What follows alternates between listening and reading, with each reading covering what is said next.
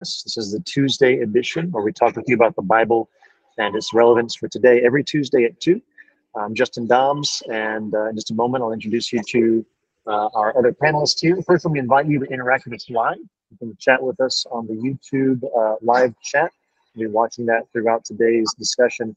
But if you have other questions or comments after our, our study today, uh, whether it's about today's uh, topic or any other topic, uh, we'd love to hear from you. You can contact us at our website at BibleQuest.tv. We want to talk with you about the questions and concerns you have in your journey to know and to serve the Lord. Uh, today we have Scott Smelser with us. How you doing, Scott? Doing all right, Justin. How are you? I'm doing okay. It's been a it's been a busy day so far. I'm on the run.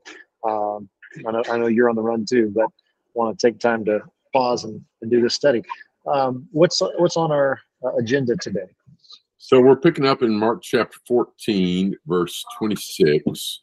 Uh, and I'm going to read that text. And since it relates to the Mount of Olives and uh, Jerusalem and such, the geography is not the most important thing. The most important thing is what's about to happen to Jesus.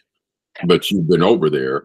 And so if you would kind of paint this picture in uh, a way that people can kind of visualize what's going on here.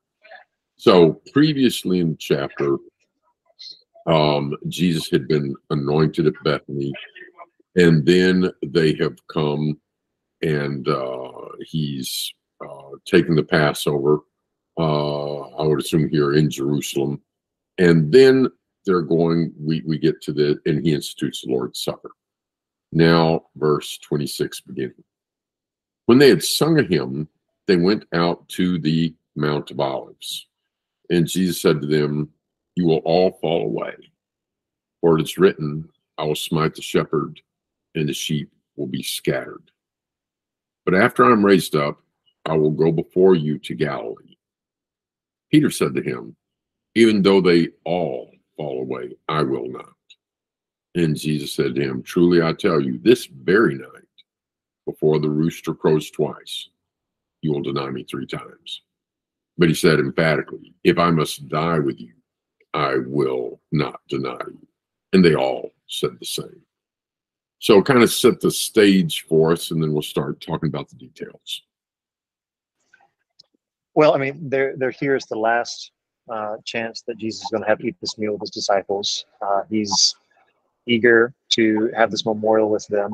Um, but you talk about being in Jerusalem. I've not actually been in Jerusalem. Uh, I've gotten to see it, uh, so Scott's referring to a time when this last October I got to go with uh, a group called Appian Media to make a documentary uh, in Egypt and Jordan. So I actually got to go up to Mount Nebo and look down, and I got to see the, the Dead Sea. I got to see Jericho, and on a clear day, you can also see the Mount of Olives and Jerusalem.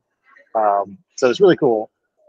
Um, but it's kind of like in the footsteps of Moses, where Moses got to see, but didn't get to go in. Yeah. Um, you but still, but still, it was uh, you know to think of Moses on that mountain having this conversation with God before he's going to die, and you can look down at the mountain where Jesus had this conversation with God, you know, before he's going to be betrayed and, and be killed. It was uh, an emotionally intense moment for me.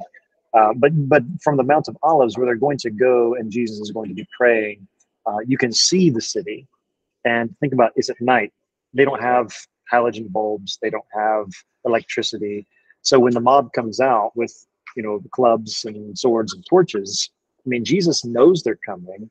But if if the disciples were not sleeping, they could see them coming. Um, but it's it's this. Uh, middle of the night moment, all is darkness. They're coming out into the darkness to find Jesus. Uh, Jesus knows he's walking into a trap, uh, but he is not trying to avoid it. In fact, he's trying to prepare his disciples for something that's worse than the, the trap. It is they're falling away, they're, they're being scattered.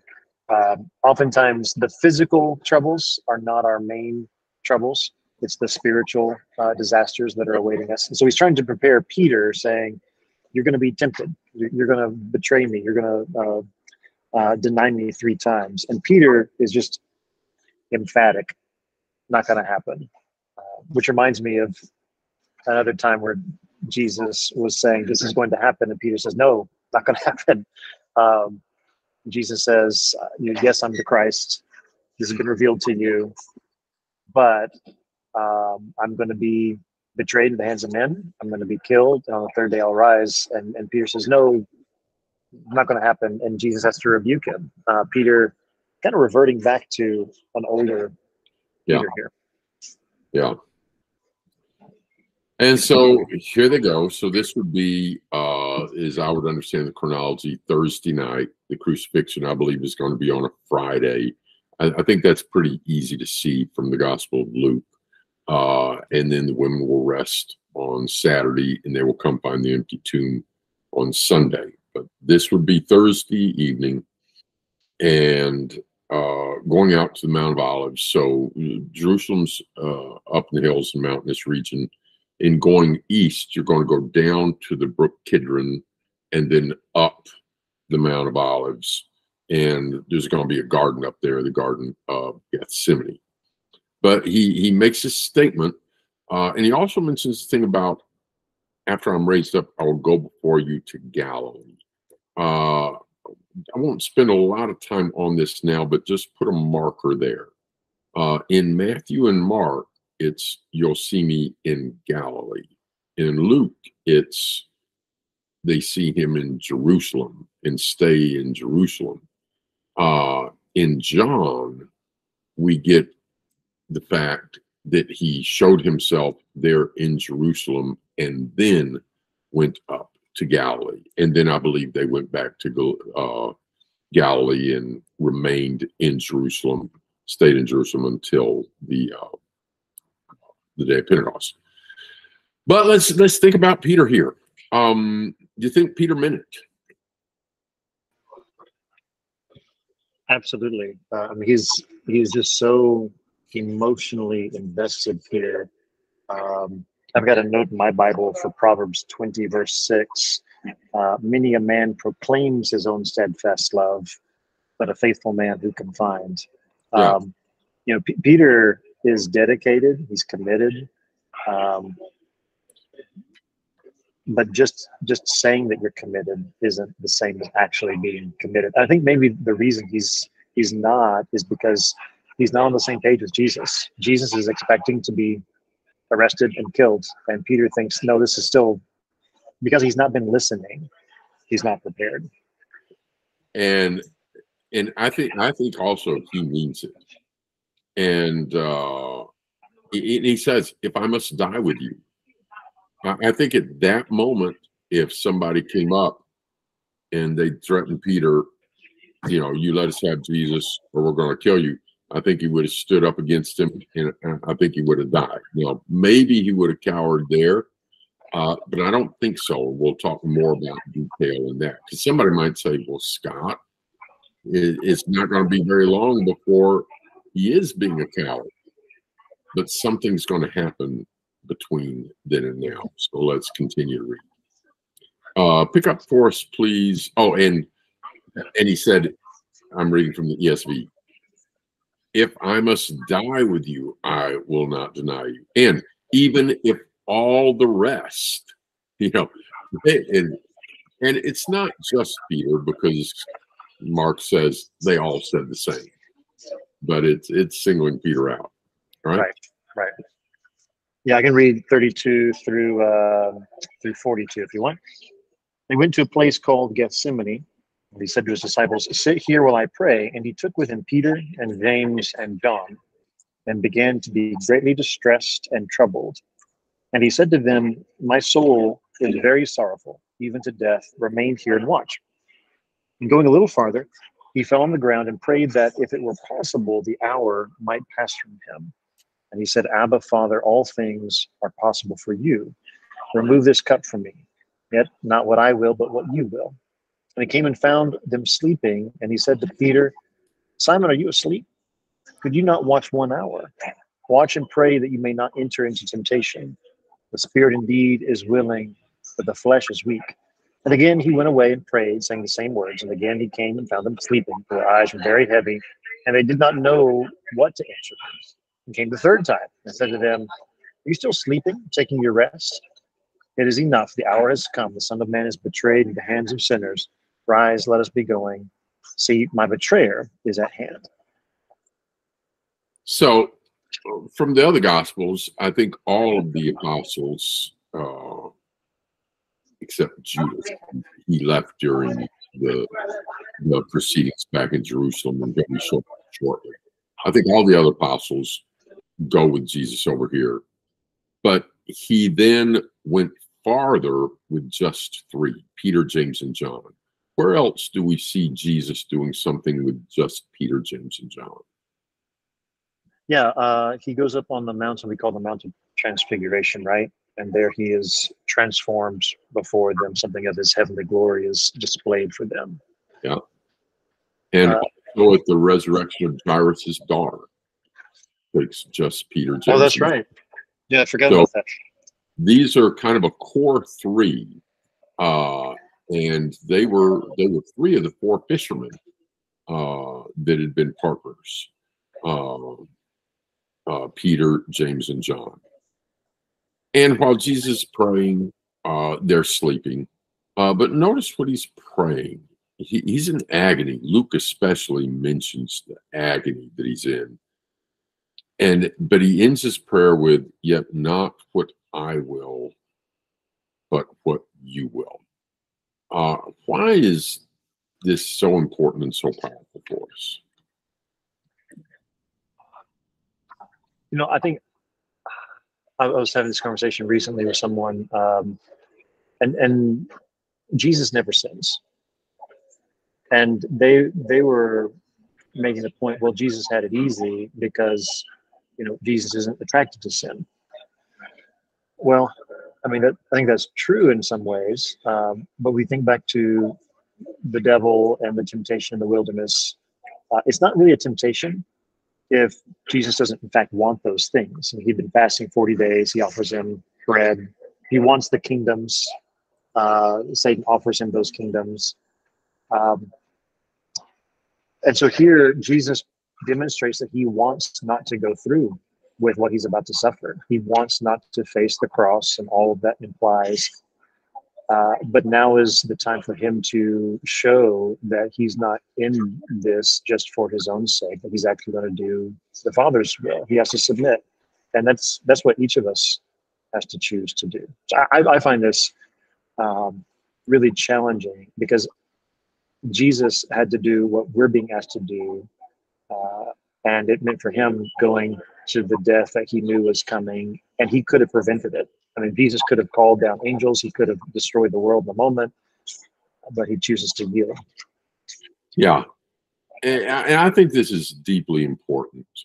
Um, so I, I want to open a discussion here, and it may we may speculate a little bit, and if we do, let's clarify where we're speculating and and where the text says things. But I, this idea that if we discount Jesus's example by saying, "Well, he was Jesus," of course he didn't sin, uh, we're we're missing something. Now, he was Jesus. Of course, the Bible says he didn't sin. Repeatedly, Right. we've got texts that say that. But let's stop and think about why he didn't sin. Just just from a practical point of view, why didn't Jesus sin?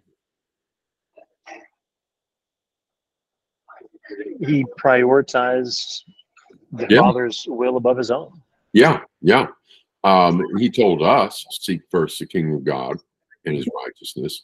And, and that's what he's doing over and over in the Gospel of John. He says, I'm not here to do my will, but the Father's. He shows that he's depend he's depending on the Father for his words, for his teaching. He's, he uh, seems to operate with a dependence on the Spirit for his miracles. Yeah. Not believe because I think he couldn't have but I don't think that was his purpose. Uh, I've often put it this way Jesus came to earth not to show us how to be God, but sh- to show us how to be people that obey God. Right. Paul and Peter will be doing miracles, but who do they have to depend on? The Spirit. And when Jesus is accused of, you did that by the power of Beelzebub, Jesus points out, no, I did it by the Spirit of God. Uh, All right. So yeah, he prioritized. What would you say? What would you say are some advantages Jesus had in not sinning?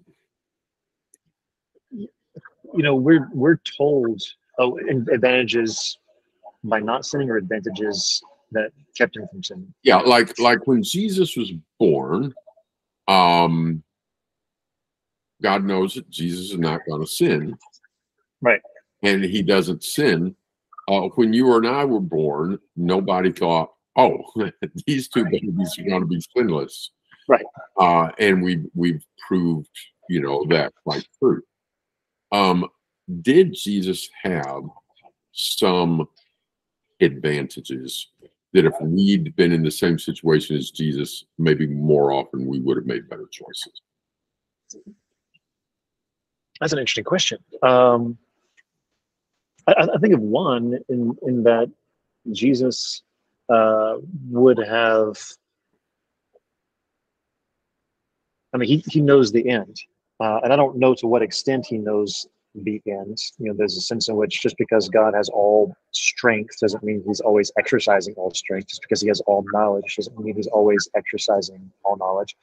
Uh, but you know, there's that passage in Luke that says you know the boy Jesus grew in wisdom. Yep, yep. And I, don't, I don't know how you know the, the omniscient God grows in wisdom, but he's a human, like you said. Yeah. So so it's but but to some extent he knows the end game. He's got the plan in mind, and so we often are deceived thinking, I can I can get some immediate pleasure, I can get some immediate satisfaction out of this. And Jesus is looking to the end and says, if I'm going to make it to the end, then I've got to follow through and not sin. Yeah, yeah, yes. And so here, here's three things. Uh, suppose you and I had existed from eternity in the form of God. It's hard to imagine, but yeah, yeah. It, it, instead of just beginning as a baby and then a toddler and then a adolescent and then a stupid teenager and then a stupid adult, um, if we had existed from eternity in the uh, form of God, do you think we would have taken some things more seriously that we didn't? Yeah, yeah, yeah. Um, do you think if we knew where we had been for eternity and we know what we're about to do and we know we're only going to be on earth 30 years 33 years. Do you think it would have been easier for him to have a this world is not my home i'm just a passing through sure yeah. I, I think so. And if we sin I mean, well here um is a tightrope walker going to take more chances or less chances if there is or is or is not a net underneath it yeah, if there's no net, then I mean this is the one shot you've got, right? So better not mess up. Yeah, yeah. Do we know there's a net? Because of Jesus, yes. Yeah. But I see where you're going with this. If, if Jesus, Jesus is the one, and there's if he fails, I mean the universe comes undone. Yeah. So let's put together from that three things. Um, Jesus values life in eternity. Jesus understands the temporariness of this earth. And Jesus took seriously the concept of even committing one sin. Yeah. Now, we didn't exist from eternity. We didn't exist before we got here. Uh, if we fail, there is an advocate with the Father, Jesus mm-hmm. Christ the righteous and we can start over afresh. But can we learn something from what Jesus did there? If we took more seriously how temporary this is, if we put more mind on eternal life, and if we took more serious one sin, how many times in our life when we did fail would we have not failed? Yeah, that, I think that's aside aside from being a little bit of speculation. I think it's still practical. It's helpful to think about that. You know, there's stuff there we we can't know, um, but you put me in mind of Adam and Eve. If if Eve had in that moment paused and said, you know, let me check in with God and see what he thinks about this. Yes. And he explained, by the way, if you eat that fruit, you totally get the choice. But if you do, let me just give you a vision of what's going to happen. Yeah. And she zooms through history and sees every evil that's ever been committed over thousands of years. I think she would have said, no, Yeah, not yeah. really worth it. So God knows that we are born behind enemy lines. yes. We grow up in this present evil world. And he knows that on our own, we are not going to make it. And he has offered grace to us. Yes. Um, Hebrews says something about help not offered to angels, but is offered to us. Uh, this is not justifying what we've done, but God knows that we we do have he he- knows our condition, but he's calling us to something better. And if we will put on the mind of Christ, because we're told about it and we're showed what he did, if we will learn from Jesus to take it more seriously. Yeah. If we will, like Jesus did, realize this world is not our home, we're just strangers and pilgrims passing through. Uh, this is not all, you know, the, the, the end all, that everything else is beyond is more important, and to take sin seriously, then of course we can do better than many times that we have done. So I think there's a big lesson for us to learn here. And then comes to this text here. Yeah. I think lots of times, and here's some speculation, but I'm just going to tell you what I think. I think lots of times it was easy for Jesus to do the right thing. Uh, when Jesus is walking by the village Nain and he sees a broken-hearted woman whose husband has died and now her only little child has died.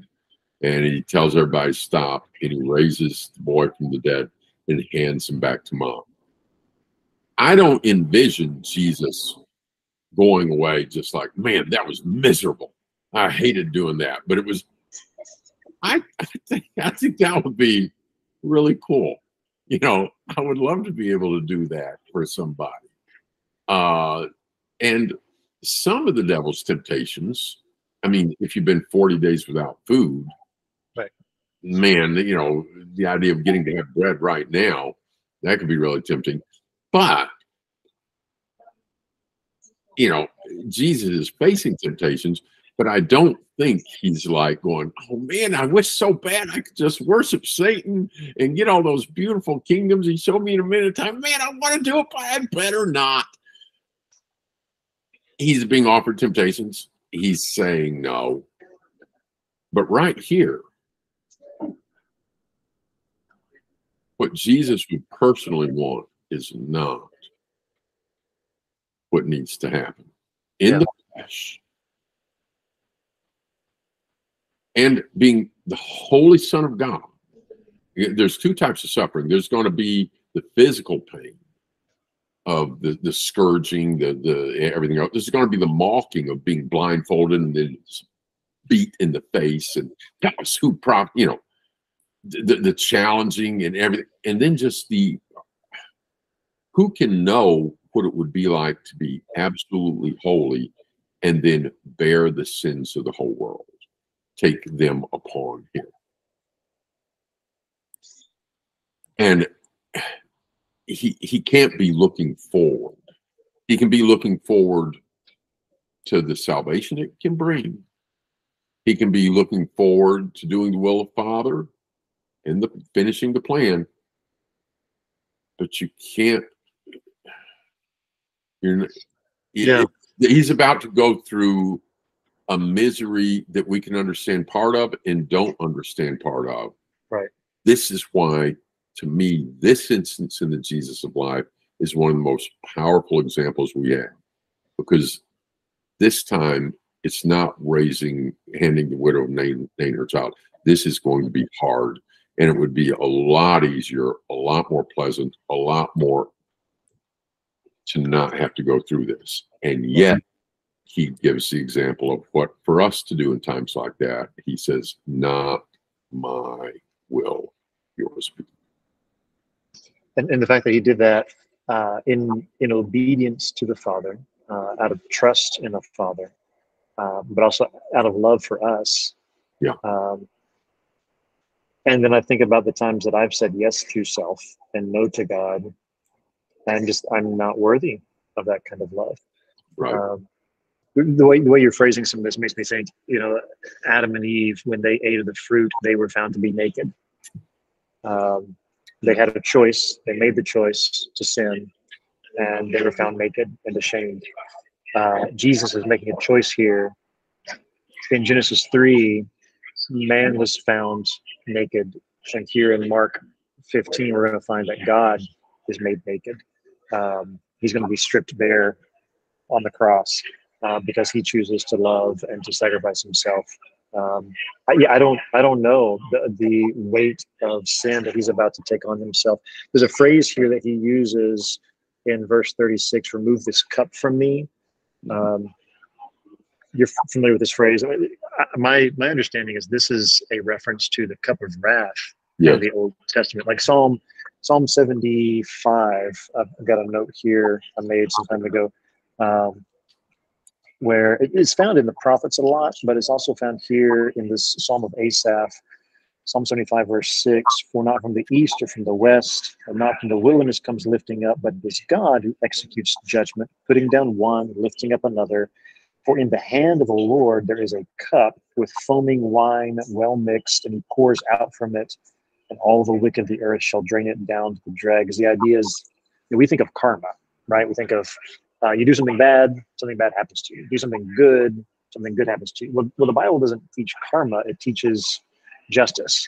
And God sees evil people, and so he gives vengeance, wrath.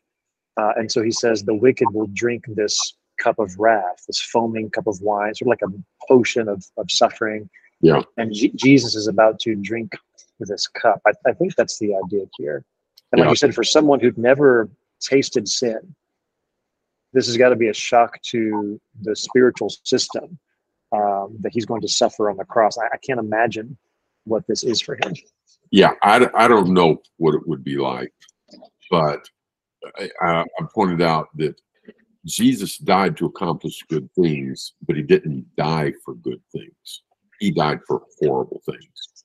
Uh, everybody listening to this podcast, stop for a minute and think of just a handful of the most shameful things that you have ever done that you just you you just want blotted out and, rem- and you just you're just disgusted with yourself because of the ways that we've done sometimes.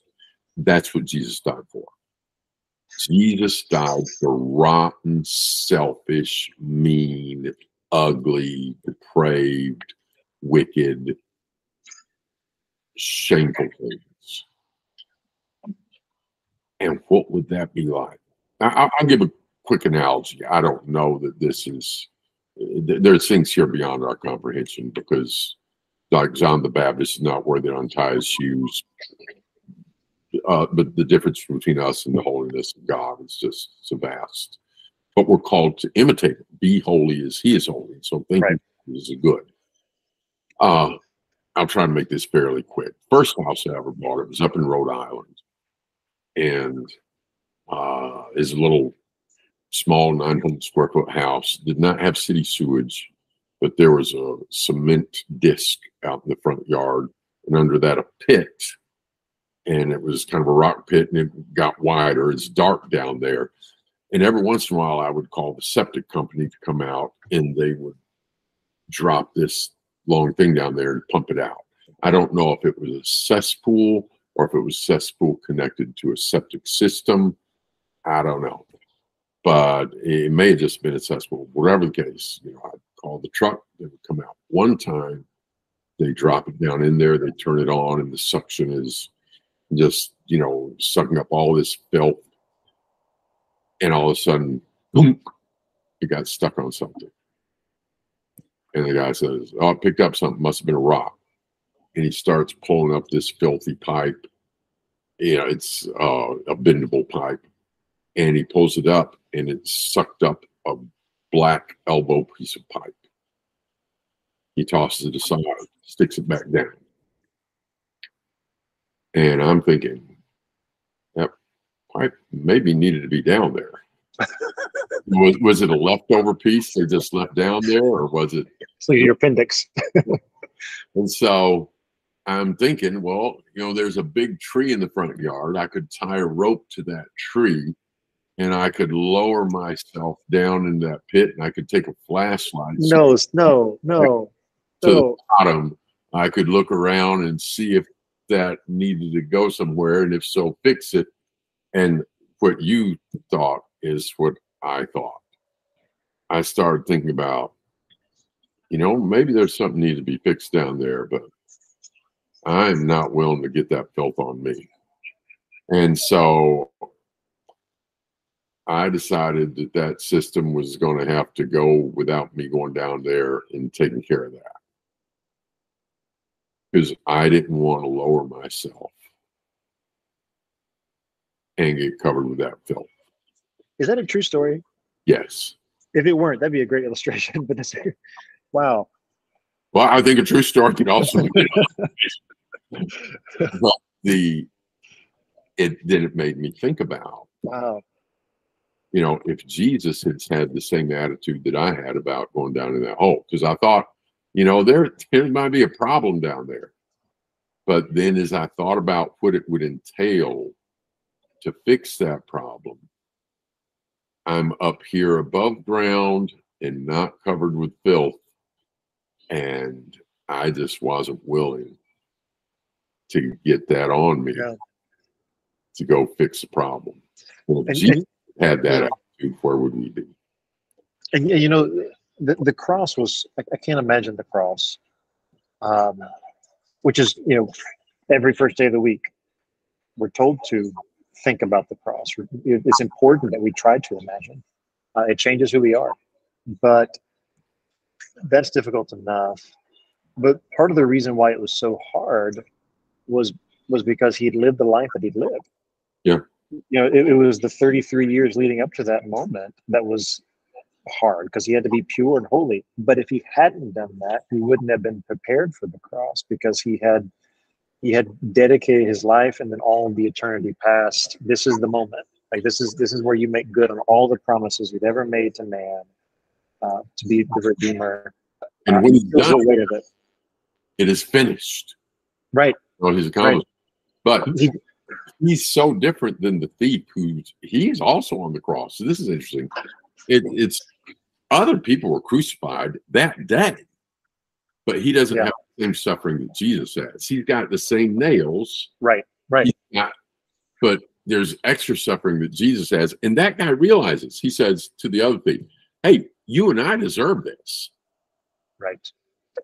He's done nothing amiss. Right. Yeah.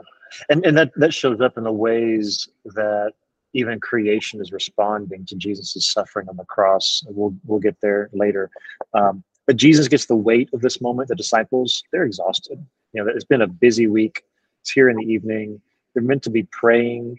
Uh, they need God and His help more than they need sleep.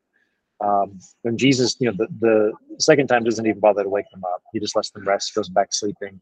And I, I can't what this would have been like for him emotionally, relationally, to come back. And these are your dearest friends in all the yeah. world and they don't care. They, they don't. They don't even begin to know. You've been telling them all this time. You're about to die. You're about to die, and they're they're sleeping.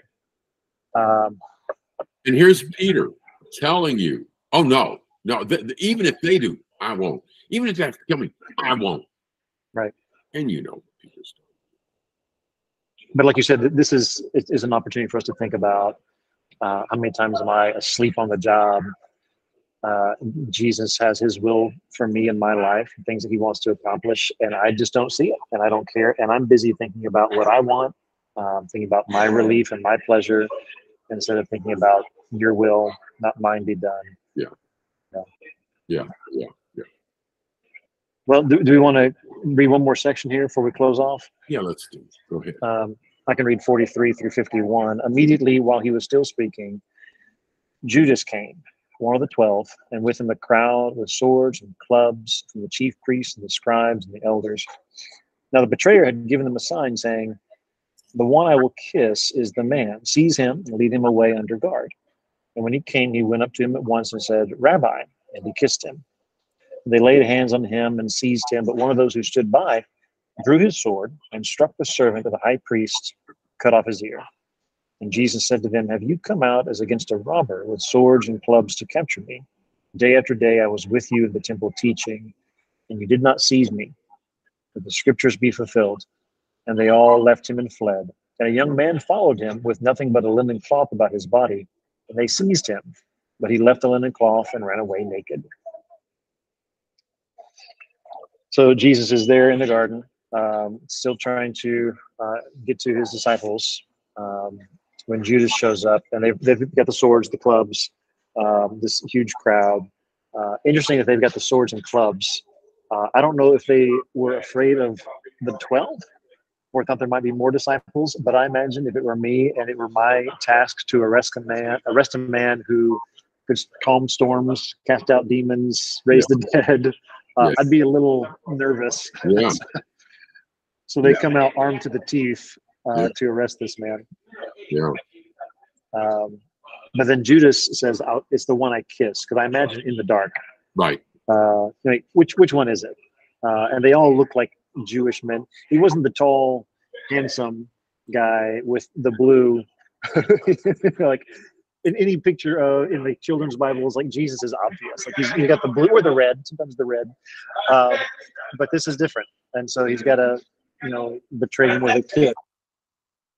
Yeah, and that's that's why they need Judas because in the Gospel of Matthew it's especially clear that over and over they're they're they they're trying to get him, but they're afraid of the crowd. They're trying to get him, they're afraid of the crowd. So they need to know where he is away from the crowd. But that means at night in the dark. And so they need somebody to identify. And then this says one of those who stood by a sword. Of course, we know from elsewhere who's the one. Yeah, it's Peter. It's Peter. It's it's, it's interesting. Uh, earlier in verse um, 37, I didn't catch this until reading this time. He said to Peter, Simon. And I don't know if that's intentional or not, but he didn't call him Peter here. he didn't call him the rock. He called him Simon. Uh, and and Peter here, I think, is demonstrating that he was serious about what he said before. Um, how many? So he took a sword and he struck the servant of the high priest and cut off his ear.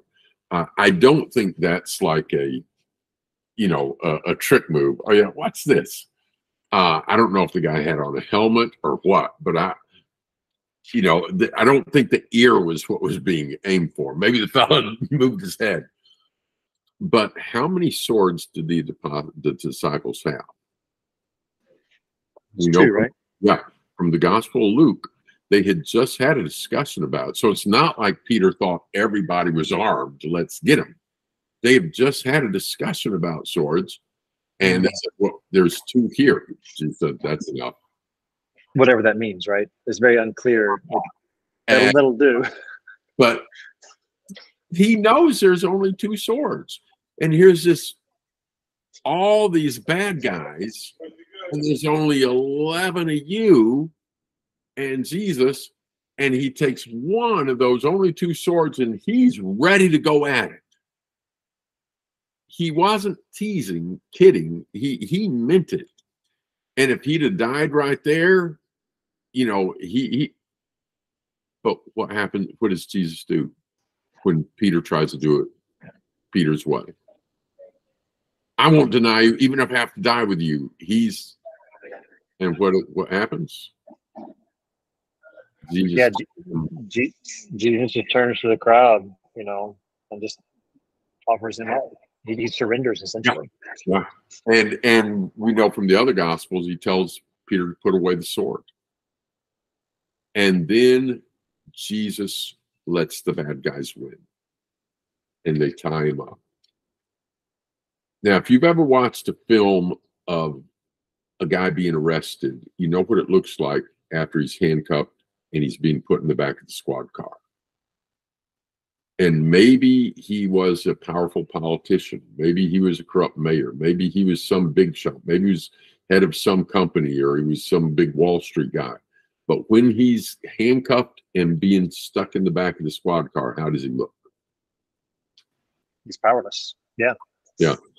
And Peter was willing to die, I think, for the Jesus that could calm the sea.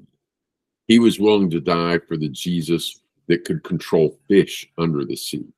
He was willing to die for the Jesus that could walk through a crowd that was about to kill him and, you know, face through him, walk away and and and not let him take him. He was willing to die for the Jesus that could stop a storm. And now Jesus doesn't. And Jesus, it looks like, quits. And Jesus lets the bad guys win. Now this, we this is the supreme demonstration of of meekness here. Um, uh, I don't know if you know who Jordan Peterson is. Um, I heard him give a talk once about what it means to be uh, a man, and he describes this idea: you, have got to be a monster. You, you, the, the idea was you've got to be able to do really powerfully ugly things, but then choose not to. If you're weak, you can't do those things. You're useless. You have no strength. Jesus has within him this power. He could be a monster if he wanted to be. I mean, look at Psalm 18. You know, Psalm 18 describes God as you know, like flame coming out of his nostrils, smoke coming out of his ears, and he's got wings, and he's just he's terrifying. And and to David, that's very comforting. Uh, Jesus here has this great power, and yet he surrenders. He's got himself under control. I, I, yeah. This this is the it's not a weak Jesus. This yeah. is the scariest side of Jesus I think we've ever seen. Yeah, if yeah, it's and he doesn't use any power. He doesn't call ten thousand angels. He doesn't, you know, do a Darth Vader, you know, on all the bad guys. He he is laser focused. He lets them win, and of course, Peter himself will understand later, and he will say, Right. Remember Jesus of Nazareth, the guy that did the miracles, and you killed him? This was by the predetermined plan of God. Mm-hmm. Uh, but Peter doesn't understand that right now. And so I think this is why we go from brave, brave Peter willing to die to coward, coward Peter not being willing to tell a little maidservant girl right. that he's right. Jesus. Yeah. Because it looked like Jesus gave up. And if Jesus gave up and didn't fight back and told Peter, P- Peter did fight back, and Jesus told him to stop, and now he doesn't know what to think. So mm-hmm. he's going to follow it far off. He's going to be at that campfire while those horrible things are going on inside. And then the girl's going to say, hey, you're it's not the girl he's afraid of. Right. Those guys. Yeah. And the most power, one of the most powerful pictures of repentance is when Peter is going to stand up to those same men after another event that will change Peter. So this changes Peter and confuses him.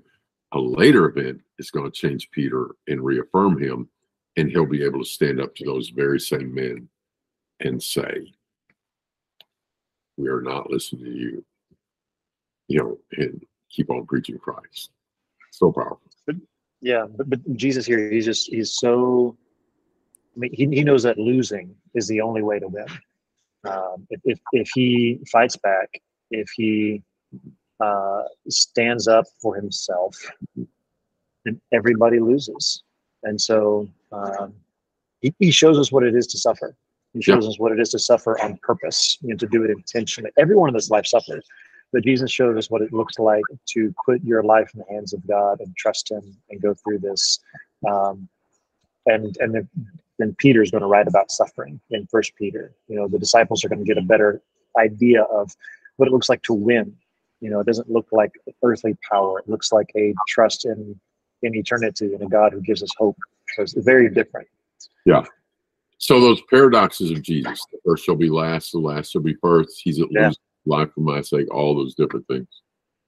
Let's look, notice 51 and then finish up for today. A young man followed him with nothing but a linen cloth around about it. They seized him and he, he, he just lets him, like when Joseph ran away from Potiphar's wife. And it's like, Zoom. somebody's trying to get away. Yeah, football game. How many times you see somebody grab a jersey? Right. They don't go, oh, I don't want to tear my jersey. No. uh, and who is this? It doesn't seem to be one of the apostles. Right. A young man followed him, and it's generally thought that this this little aside note here, a person that would know this would be the person that it was. Right. And it's generally thought that this is Mark. Uh, An- another option, another option. Um, it could be you, could be me. Um, but I think there actually was some man. It may, very likely may have been Mark. Right. Um, and interesting that Mark shows up, and the only time he writes himself into the story is this shameful moment. Yeah. Um, but it could be a stand-in for future disciples. Am I going to leave Jesus? And if I do, the only way to leave Jesus is to run away naked uh, and afraid. So instead, you know, stick with him, follow through, don't leave behind your Savior, follow the Lord, and you won't be left naked and shamed. coming up here on the cross, there's so many challenges for us. You know that you, you got two thieves. They're both guilty. One doesn't turn to the Lord. One does. Mhm. We don't get to be the guy in the middle.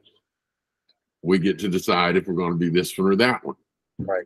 Uh, we're we're going to see Pilate, who would like to do what's right, but it's gotten too complicated and wants to be fr- it- it- all sorts of things. Uh, so it is going to get very, very interesting here. Yeah, Uh, we'll look forward to picking back up next time. yeah, not next time. Next time, I think we're going to be uh, having uh, Fred Singleton on for a discussion about the disciples on the road to Emmaus. Oh, that's right. That's right. Okay. Next time that Justin and I are back to Mark, we'll be picking up with Yeah. three. Thanks, Yeah. Justin.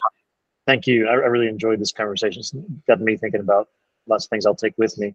Uh, but th- for everyone listening, that concludes our discussion today. Hope you found it helpful. If you did, please uh, please share it. Uh, we hope this reaches uh, people who are in need of the gospel. If you have other questions or suggestions for future studies, uh, please send that our way. You can go to BibleQuest.tv. Thanks for joining in. God bless. Hope you have a good rest of your day.